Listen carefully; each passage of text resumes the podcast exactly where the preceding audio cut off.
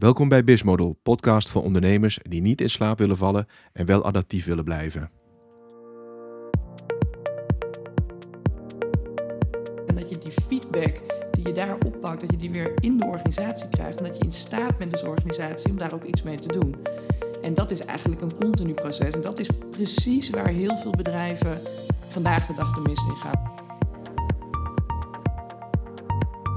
Verleden bieden geen garantie voor de toekomst, maar dat geldt nu meer dan ooit. Ik denk dat customer discovery iets zou moeten zijn wat iedereen binnen een organisatie zou moeten doen. Nou, uh, luisteraars, welkom bij, de, uh, bij een volgende podcast van uh, Bismodel. ik heb vandaag een hele bijzondere gast en dat is niemand minder dan Eefje Jonkers. Eefje ken ik uit... Jonker, oh, nou, ik maak al een fout, dus ik word al meteen afgeschoten. Maar dat is alleen maar goed. Het wordt meteen gevalideerd, zeg maar. Uh, Evie ken ik uit het verleden. Uh, dat heeft weer te maken dat ik ooit zelf bij Business Model Inc. heb gesolliciteerd. En ik zal iets heel een geheimpje verklappen aan de sollicitant van de mensen. Het was de beste afwijzing die ik ooit heb gehad, uh, Evie. Want uh, je hebt me toen wel verder geholpen.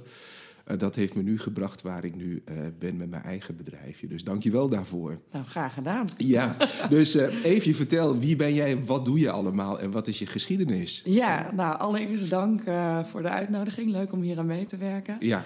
Eefje Jonker. Um, ik doseer als gastdocent op een aantal universiteiten, waaronder de Universiteit van Amsterdam en Nijrode Business University ben oprichter en uh, managing director van Stay Future Proof. Ja. En uh, een organisatie uh, of een bureau waarin wij bedrijven helpen bij het toekomstbestendig worden. Door te kijken naar nou, wat is de waarde die we kunnen toevoegen in een continu veranderende wereld. Um, en de implicaties daarvan op waardeproposities, op een businessmodel ja. en op een positionering. Ja. Um, en vervolgens we die bedrijven ook begeleiden in de transformatie om toekomstbestendig te blijven. Uh, omdat een, nou, een, dynamische wereld waar we vandaag de dag in leven, ja. vraagt om continu te kijken naar uh, het zoeken, het ontwerpen en het uh, implementeren van, van nieuwe waardeproposities en businessmodellen. Ja. En dat is nou, voor veel bedrijven nog geen vanzelfsprekendheid. Zo zie je aan de ene kant de, grote corporate organisaties, waarin de structuur van de organisatie vaak uh, ja, belemmert uh, uh, dat er gezocht wordt, dat er ontworpen wordt en geïmplementeerd wordt. Maar ook veel jonge organisaties lopen er tegenaan van ja, hoe kunnen we nou die, die, die onderzoekende mindset en, en die snelheid vasthouden als we groter gaan groeien en er veel aandacht uitgaat naar de huidige business en de executie daarvan. En dat is dus, nou, waar we die bedrijven in helpen. Oh, dus jij, jij komt eigenlijk weer terug. Op het moment dat ze van ondernemer weer bedrijf worden, maken ze weer ondernemer. Exact. Ja, nou, dat is mooi gezegd. Ja. ja, dat zie ik ook heel vaak. Dat we, als bedrijven weer een bedrijf zijn, dan zijn ze niet meer aan het ondernemen. Dan ja. zijn ze meer in een executiemodus. En dat is eigenlijk jammer. Maar ze zijn ooit groot geworden omdat ze aan het ondernemen waren. Exact. En, en dat moeten we herpakken. Ja. ja. Uh, maar proef ik ook als je voor het Nijenrode voor de klas staat, dat je het ook weer leuk vindt om voor groepen te staan? Of is, Absoluut, ja, ja? ja. Dus ook uh, podia, nou ja, dit soort dingen, zoals podcast, uh, een aantal artikelen schrijven. Oké. Okay. Hey, even waar ik vandaag met jou over wil hebben is ehm, eigenlijk de laatste fase in, in, in business design. Hè? Dus je ziet dat veel bedrijven kunnen wel businessmodel ontwerpen, ze kunnen de waardepropositie ontworpen, ontwerpen. Uh, dat, dat, dat, dat kun je heel goed faciliteren, begeleiden en onderzoeken. Maar dan, dan krijg je de laatste uh, stuk, en dat vergeten heel veel bedrijven, of ze ja. doen het waanzinnig slecht, uh, is mijn eigen ervaring. En dat is namelijk het, het valideren van hetgene wat ze hebben bedacht allemaal en hebben ontworpen, namelijk het businessmodel en de waardepropositie van hun product of service. Ja. En je hebt er natuurlijk heel veel ervaring mee. Als het gaat om valideren, de laatste fase. Wat gaat er nou eigenlijk eh, vaak fout? Of, uh, en goed natuurlijk. Ja, nee, wat je veel ziet, en dat is denk ik ook wel een beetje mens eigen, is dat we geneigd zijn als we hebben gezocht. Hè, wat jij net terecht zegt, we hebben waardeproposities ontworpen, we hebben een BIS-model ontworpen. Dat, en vervolgens gaan we naar buiten, dat we toch geneigd zijn om uh, eigenlijk te willen aantonen dat dat wat we bedacht hebben, dat dat goed is. Ja. En, uh, uh, of gewoon dat gaan neerzetten en dan uh, achter ons bureau gaan zitten en afwachten en denken: oké, wordt het een succes, ja of nee? Terwijl juist in die laatste fa fase ehm, eigenlijk je de echte feedback gaat krijgen. En de mindset dus ook veel meer zou moeten zijn wat hebben we over het hoofd gezien? Wat, wat weten we nog niet? En ook de ruimte er zou moeten zijn om aan alle kanten nog te kunnen tweaken in die producten en in die diensten. Om het echt relevant te maken voor de doelgroep die je probeert uh, daarmee te bedienen. En die hele manier van denken zit er vaak niet of nog niet in bij bedrijven.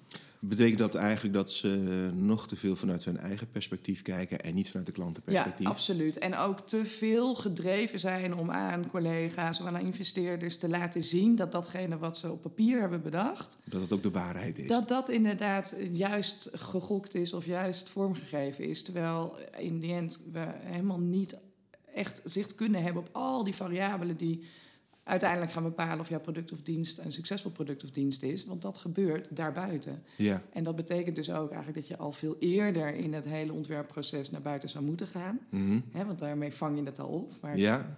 nou, dat, dat, als dat al niet gebeurd is, dat je op zijn minst ontzettend nieuwsgierig moet zijn naar wat je nog allemaal niet weet. Ja. Of, ik zeg altijd, je moet gaan uh, ontdekken wat je nog niet wist dat je nog niet wist. En dat gebeurt in die fase waarin je je product of dienst daadwerkelijk onder de aandacht gaat brengen van gebruikers.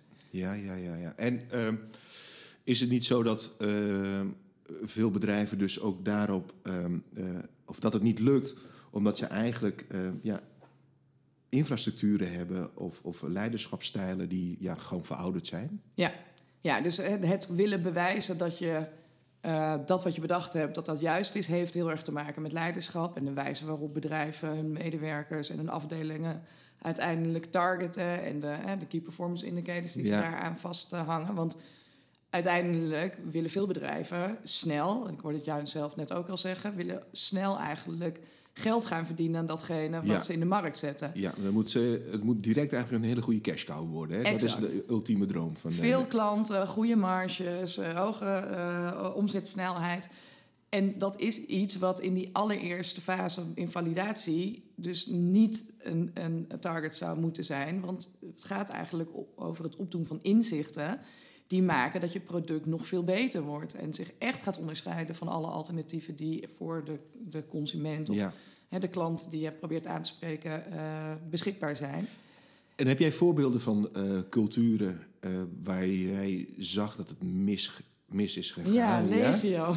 Ja, ja. ja zo, je mag geen namen noemen. Nee, nee, nee. nee, nee dat maar, maar heb jij een voorbeeldje niet. bijvoorbeeld? Ja, ja ik, nou, ik, er is een heel mooi voorbeeld uh, uh, in de zorg... Waar, uh, waarbij een, een, een, een, ja, een, een ziekenhuis een onwijs goede, mooie ambitie had...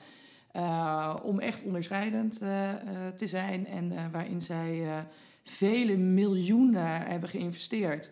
Um, om echt in, in alle aspecten iets neer te zetten wat, uh, wat, in de markt echt onderscheidend zou zijn. En waarin ze in de allerlaatste fase dus waren vergeten om die klant uh, uh, nou, echt goed uit te vragen, te onderzoeken van hey, ja. is dit nou in alle aspecten dan ook relevant? En uiteindelijk bleek dat de locatie die ze hadden gekozen voor het neerzetten van hun oplossing ervoor zorgde dat helemaal niemand kwam. En dat had alles te maken met nou, de, de, uh, de plek zeg maar, waar, waar ja. het centrum werd neergezet en waarvan klanten of uh, cliënten zeiden: maar wij willen niet daar geholpen worden, want dat betekent dat er in een paspoort van een kind een bepaalde plaatsnaam uh, komt te staan. Ja. En dat willen we niet. Nee, ook bijzonder zeg. En, en merk je dan ook, want ik, ik heb ook een voorbeeld van een groot techbedrijf, die heeft ergens een point of no return bereikt. Weet je? Dat, ja. dat, dat zie je ook vaak, dat managers dan toch door gaan draven.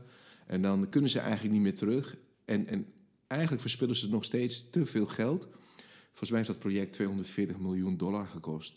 En dan, en ja, dan is, en dan is het nog niet geslaagd. Ja. En denk van, hoe kan dat nou? Ja, maar dat heeft dus te maken, en dat is volgens mij de vraag die je net ook stelde, met hoe worden uiteindelijk mensen en teams afgerekend. Ja. En op het moment dat het gaat over dit moet slagen en er moet geld aan verdiend worden, dan zal daar dus ook de focus naar uitgaan. Die, Terwijl de focus uit zou moeten gaan naar, hey, wat zijn de aannames die we hier hebben gedaan en wat zijn überhaupt de aspecten die wij nog niet kennen en kunnen we, zijn wij in staat om met die klanten in de markt te onderzoeken wat daar nou het meest valide in is. Merk je dan als je, want, want, uiteindelijk als je bij een bedrijf komt, moet je dit natuurlijk pitchen. Hè? Je, wat jullie gaan doen. Van uh, jongens, we gaan jullie helpen om weer van bedrijf weer een ondernemer uh, te worden. Ja. Um, is het niet zo dat eh, de C-level, dus de, de, de directie, zeg maar, of de DGA's, eh, en met name als ze wat ja, een bepaalde respectabele leeftijd hebben, dat ze daar heel erg moeite mee hebben? Nou, niet met het weer worden van een ondernemer, maar wel met de consequenties die daaraan vasthangen. Ja, oké. Dus dus het, het perspectief van, van nieuwe uh, business opzetten of zorgen dat de boel weer een meer groeifocus krijgt, dat daar, daar staat eigenlijk iedereen wel voor open. Alleen de consequenties om echt die organisatie om te gooien, op een andere manier te gaan denken en ervoor te zorgen dat het ondernemerschap ook bij medewerkers komt te liggen. Om de hele simpele reden dat je met elkaar veel meer hoort en veel meer ziet dan uh, wanneer je dat alleen maar op boardlevel niveau blijft proberen te doen. Ja, dat is er eentje die wel wat lastiger is. Ja, oké. Ja, ik merk dat uh, je, je, merkt dan dat je eigenlijk dan soms ook aan ego's komt. Hè? Absoluut. absoluut. En, oh, dat vinden ze allemaal zo vervelend als je aan hun ego komt. Want dat is, ja, dan, dan brokkelt het in één keer af. En ja, nou, maar ergens is het ook wel begrijpelijk. Kijk, als jij 30 jaar ervaring hebt in een bedrijf... En je hebt op allerlei verschillende plekken gezeten. En je hebt heel erg veel gezien. En je bent succesvol geweest om daar nou, goede productlancering te doen, goede transformaties, hè, als het uh, meer gaat over de, de team- en de menskant, dan is het ook logisch dat je als persoon het idee hebt van ik weet wel hoe het hier werkt. Alleen de spelregels buiten zijn inmiddels enorm veranderd. En dat betekent, je hebt altijd het mooie zinnetje, resultaten uit het verleden bieden geen garantie voor de toekomst. Maar dat geldt nu meer dan ooit. Ja. En dat betekent eigenlijk dat door heel erg vast te houden aan wat uh, tien jaar geleden of een jaar geleden gold qua spelregels binnen dat bedrijf, dat dat eigenlijk de grootste valkuil is. Want de spelregels zijn veranderd. En dat betekent dus ook dat denken dat je weet hoe het allemaal wel werkt. Is ook veranderd. Exact. Ja. De allergrootste valkuil is die waar je in kan stappen. En dat, dat is waar wij vanuit uh, Future Proof vooral bedrijven mee helpen, is die nieuwsgierige, onderzoekende mindset. Mm om niet te denken, ik weet wel hoe het is, of ik ga bewijzen dat hoe ik denk dat het is. De statistieken zeggen dat het vroeger altijd zo goed is gegaan. Exact. Ja. Nou ja, we kennen ze allemaal. Hè? Ja. De, de, de consultants die voorbij komen en die allerlei taartdiagrammen laten zien over waar de afgelopen jaren de groei heeft plaatsgevonden. Maar vervolgens zegt dat niks over waar aankomende jaren de groei gaat plaatsvinden. Ja, omdat gewoon die spelregels veranderd zijn. Ja. ja, je ziet dus dat eh, bedrijven, als zij niet oppassen, dat je waar je vroeger misschien 10 of 15 jaar met je oude methodes vooruit kon. Maar eigenlijk sinds 2008, 2010 en door technologie, wat de laatste 5, 8 jaar enorm hard gaat, dat ja, nu kun je binnen 6 tot 60 maanden gewoon out of business zijn. Hè? Exact. En dat realiseren heel veel bedrijven uh, niet. Nee, en dat is eigenlijk als je hem heel plat zou slaan. Wat je ziet is, had je vroeger een business die uh, succesvol was, dan kon je daar inderdaad misschien wel een paar decennia mee vooruit. En letterlijk wat je zegt, door veranderende technologie veranderen ook behoeftes van ons hè, als consument. Ja. We zijn dingen op een andere manier gewend. En dan willen we dat eigenlijk ook in al onze belevingen van producten en diensten willen we dat terugzien. En op basis daarvan betekent het dat je, dat je business gewoon continu moet vernieuwen naar het volgende, uh, de volgende waardepositie, volgende businessmodel, volgende product- of serviceoplossing om gezond in business te blijven? Ja, dat is een mooie vraag altijd die ik aan eh, bedrijven ook stel. Aan de medewerkers van wie van jullie bestelt wel eens hier iets bij bol.com of Coolblue? Gaan alle handen omhoog. Ja, ja, ik bestel wel eens online. Vakanties, elektronica, noem het maar op. En zeg nou, wie heeft wel eens wat bij hun eigen bedrijf online wat besteld. Hè? Nou, niet dat het een geweldige Als het überhaupt kan. Ja, nou, nee, dat hebben we niet, weet je. En dan zie je dus eigenlijk al van... we vinden het heel normaal als consument om dat te doen. Ja. Maar op het moment dat je medewerker bent, eh, ja, dan is het zo. En, en, en die slag, uh, ja, dat, dat, is, dat is echt een enorme brug dat geslagen moet worden bij een... Uh, of gebouwd moet worden vaak bij een bedrijf... om te realiseren van ja, maar jouw medewerkers zijn ook tevens buitenkantoortijden consumenten. Ja. En luister nou eens daarna van wat doen zij nou en hoe doen ze dat dan? Ja. En vaak zit de kennis helemaal niet zo ver weg. Uh, en bedrijven denken dat dat soms heel ingewikkeld is. Maar het hoeft niet altijd heel ingewikkeld uh, te zijn. Nee. Nieuwsgierigheid is nog steeds een heel goed formule. Absoluut. Uh, dat brengt me op een volgende vraag. als je in de laatste fase dingen moet gaan ontdekken over klanten, hè, wat ze nou eigenlijk willen doen, hè, dus die customer discovery of klantensafari, hè, moet je dat zelf doen of moet je dat uitbesteden? Ja, dat is een hele goede vraag. Ik denk dat je drie dingen moet doen.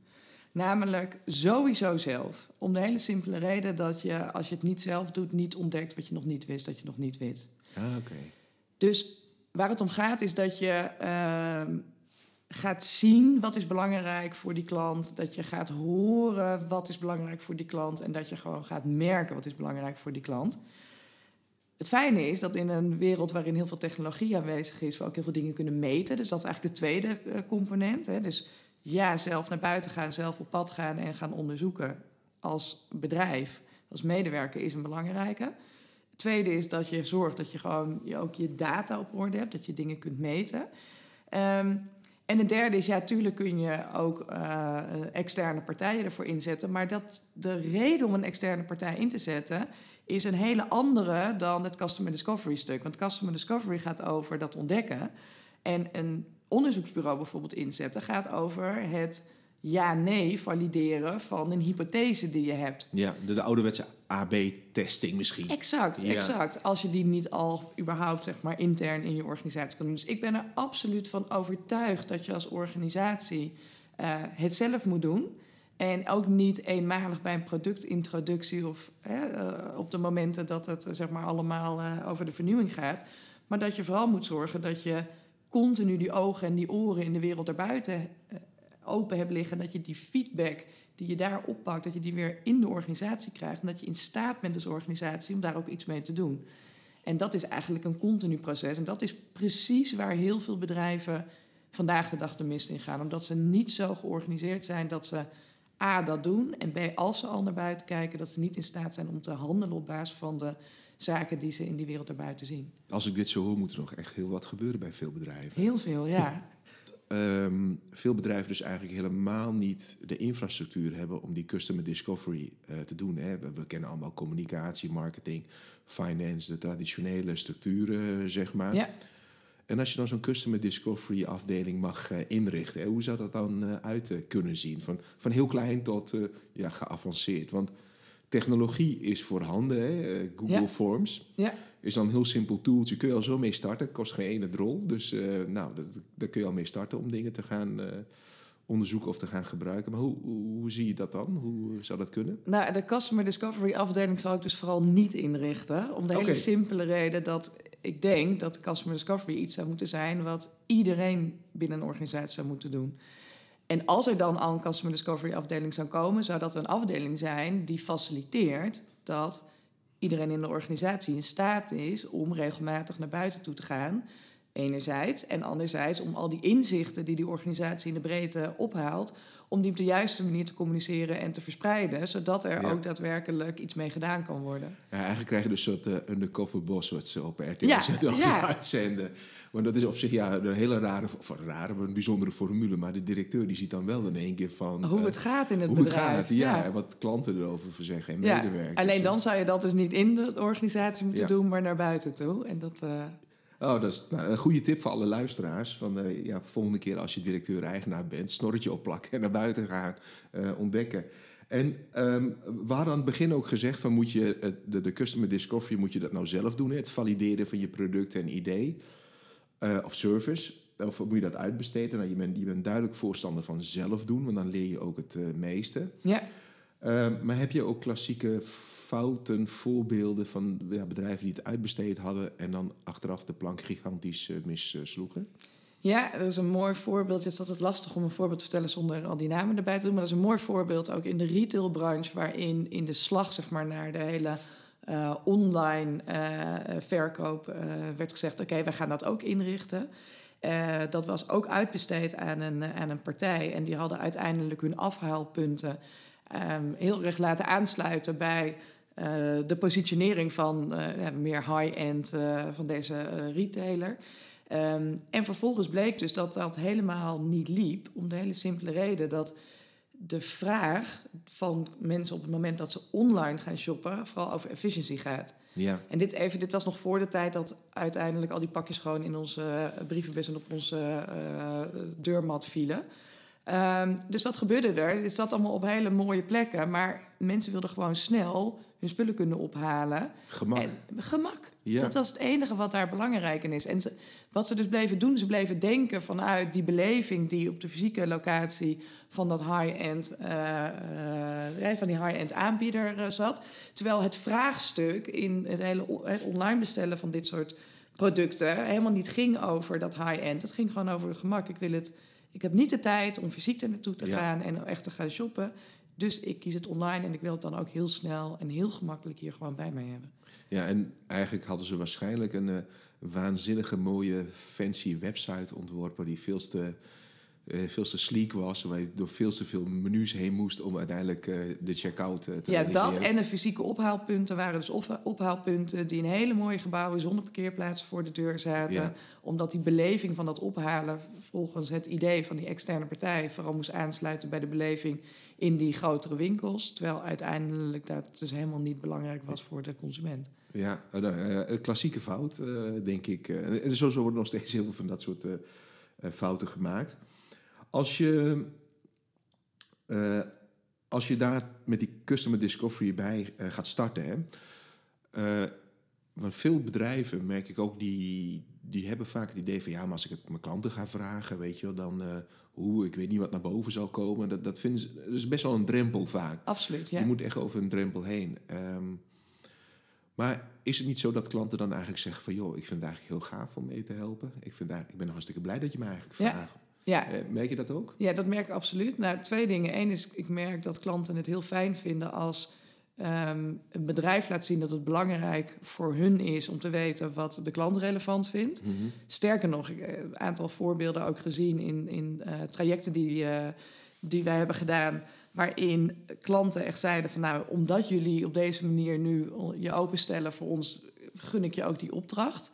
Dus dat er gewoon letterlijk business uitkwam. Ja, Maar wat nog veel mooier is om te zien, is dat de mensen die het het meest spannend vinden, vaak binnen een bedrijf, om naar buiten te stappen en in gesprek te gaan met klanten of die klanten te gaan observeren. Omdat ze denken, ja, maar jeetje, wat als we ineens allerlei kritiek vanuit klanten terugkrijgen over onze huidige dienstverlening. ja, klachten vindt iedereen eh, vervelend. en Ja, of lastig, vragen die ik, niet kan Ja. beïn- eh, die ik niet kan beantwoorden. Maar dat op het moment dat die mensen toch over die drempel heen gaan... en toch inderdaad dat gesprek aangaan en die observaties doen... dat daar ook de grootste kwartjes vallen. En vaak de mensen met de meeste weerstand... uiteindelijk de grootste ambassadeur zijn van die werkwijze. Ja, Dus eh, alleen dat al, voor alle luisteraars... is een reden om het gewoon te gaan doen. ja. En als je als... ehm, eh, je bent nu aan het luisteren, je denkt van... nou, eigenlijk, dit, dit zou ik nou eigenlijk moeten, meteen moeten doen. Hè? Ik zou er eigenlijk mee willen starten. Hè? Ja. Eh, he- heb jij ehm, een idee van... nou, wat is de basis eh, starterspakket voor Customer Discovery eigenlijk? Ja, de basis starterspakket voor Customer Discovery is dat je heel goed nadenkt waar je je klant eigenlijk in een natuurlijke habitat tegenkomt. Ja, Hè, dus begint altijd bij observatie. Dus nog niet in gesprek gaan, maar gewoon echt even kijken hoe gedragen ze. eh, wanneer zijn ze er? Met wie zijn ze er? eh, nee, wat, zijn, wat zijn de gesprekken of de gedragingen die je, die je ziet?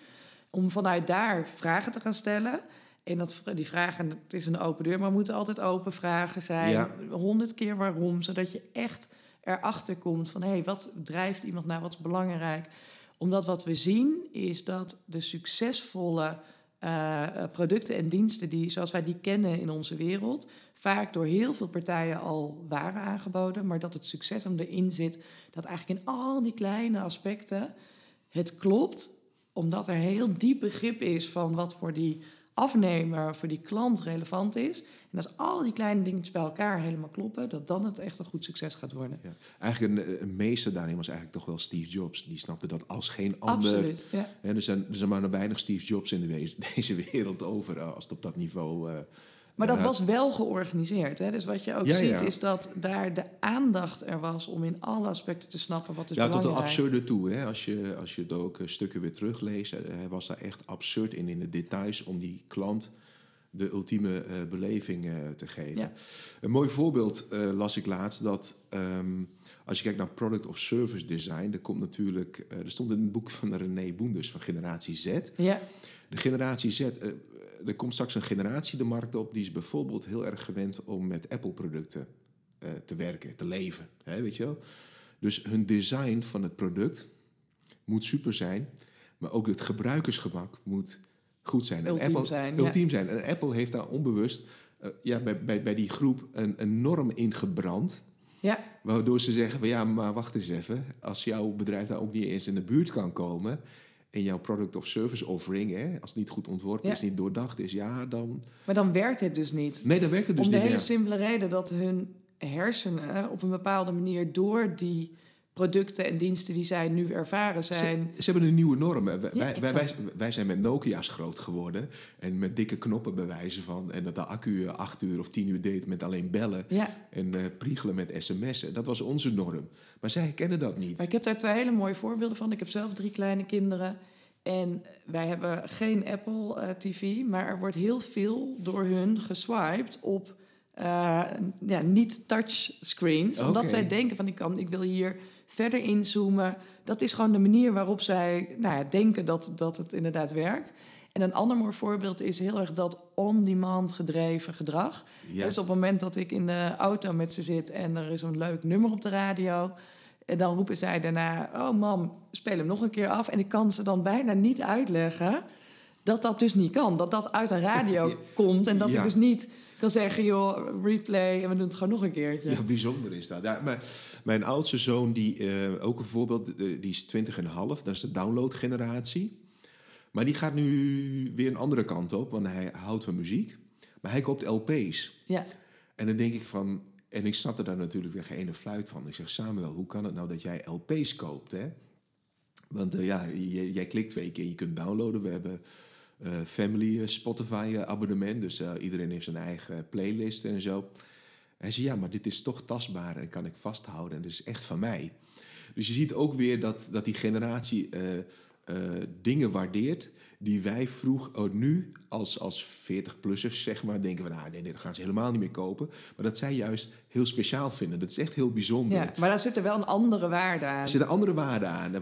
Want de LP was bij ons een commodity. Voor hun is het nu een luxe product. Exact. Dus ziet dus die kentering zie je dus komen. En dat, dat kun je volgens mij heel goed leren in customer discovery. Ja. Dat je, als je dat goed in de smiezen hebt... dat je je producten en diensten wel degelijk heel goed kunt Nou, en dat is, hè, je vraag was, wat is dan een starterskit voor Customer Discovery? Dit is ook een belangrijke. We hebben gewoon te maken met allerlei generaties die op een andere manier geprogrammeerd zijn qua hersenen. Dus dat betekent dus ook dat als jij heel graag voor een groot publiek je producten en diensten wil aanbieden, dat je ook moet gaan snappen hoe dat voor de ene vers voor, voor de andere generatie werkt. Ja, Want die zullen dat op een andere manier beleven, omdat ze op een andere manier Ja. tegen dat gebruik en tegen dat product aankijken. ja, een 20-jarige heeft een andere verwachting bij Ziggo of bij Access for All... dan een 65-plusser. Dus daar moet je echt op afstemmen. Ja, En ehm, als je, we hadden in het begin over hè, dat de, de valkuil die je kunt eh, maken in het, tijdens het eh, testen, interviewen, het valideren van je businessmodel en waardeproposities, dat je eigenlijk, dat is ook het moeilijkste, dat ervaar ik ook zelf wat het moeilijkste, dat je heel snel vanuit jezelf gaat redeneren. Ja. Hè, dus dat je ja, onbewust goed gaat praten. Hoe kun je dat nou voorkomen? Want dat is vaak het moeilijkste, dat je echt vanuit de klantperspectief kijkt. Want je moet dan echt heel veel dingen loslaten. Hè? Dat, is, Ja. dat is dat enge dan. Heb je daar ook ervaring mee? Ja, wat, en dat zei ik volgens mij net ook al, maar wat vooral belangrijk is, is dat je niet op de stoel gaat zitten om te bewijzen dat dat wat jij denkt, dat dat klopt. Ja. Maar vooral dus op zoek gaat naar wat je nog niet weet. Dus nogmaals, die nieuwsgierigheid en die mindset om ook echt te ontdekken wat je nog niet weet, dat je dat nog niet weet, dat Ja. is echt de basis. En dat is hartstikke lastig, omdat we vaak dat niet gewend zijn, omdat het systeem van ons vraagt dat we aantonen dat we het bij het juiste eind hebben. Ehm, maar dat is wel waar, waar het begint en eh, waar uiteindelijk ook het meeste succes te halen valt. Omdat op het moment dat je gaat ontdekken wat, hè, wat nog niet bekend is in de markt en je hebt daar een goede oplossing voor, of je biedt in een bestaand product of een bestaande dienst juist op dat onderdeel iets op een hele andere manier, omdat je hebt ontdekt dat dat belangrijk is voor de gebruiker. Ja, weet je, dan kun je je echt gaan onderscheiden. En dan is het qua positionering ook een stuk makkelijker om, nou ja, om te, te, laten zien zeg maar, waar jullie dan anders in zijn. Ik hoorde al, nieuwsgierigheid is een heel belangrijk factor aan het worden weer voor bedrijven, maar ook zeker voor uh, personen om dingen te ontdekken. Ja. ja. Nou, dat sluit heel erg goed aan op de uh, podcast die ik hiervoor had met uh, Ralf Knechtmans over agile talent. Hè. Een van de belangrijkste randvoorwaarden voor nieuwe medewerkers in de toekomst is dat ze een hoge nieuwsgierigheidsfactor hebben ja. en dat goed kunnen kanaliseren. Want ja, je moet echt die ontdekkingstocht gaan uh, uitvoeren, want anders uh, mis je gewoon de boot. Ja, je bent gewoon dan ben te ik laat. Uh, we zijn op het einde gekomen van onze podcast. Eefje, waar kunnen mensen jou vinden als ze met jou in contact willen komen? Dan kunnen ze gaan naar www.stayfutureproof.com of natuurlijk gewoon naar LinkedIn en even een bericht sturen. Oké, okay. dankjewel voor je tijd en aandacht. En binnenkort hopen we meer van jou te horen. Dankjewel. Graag gedaan.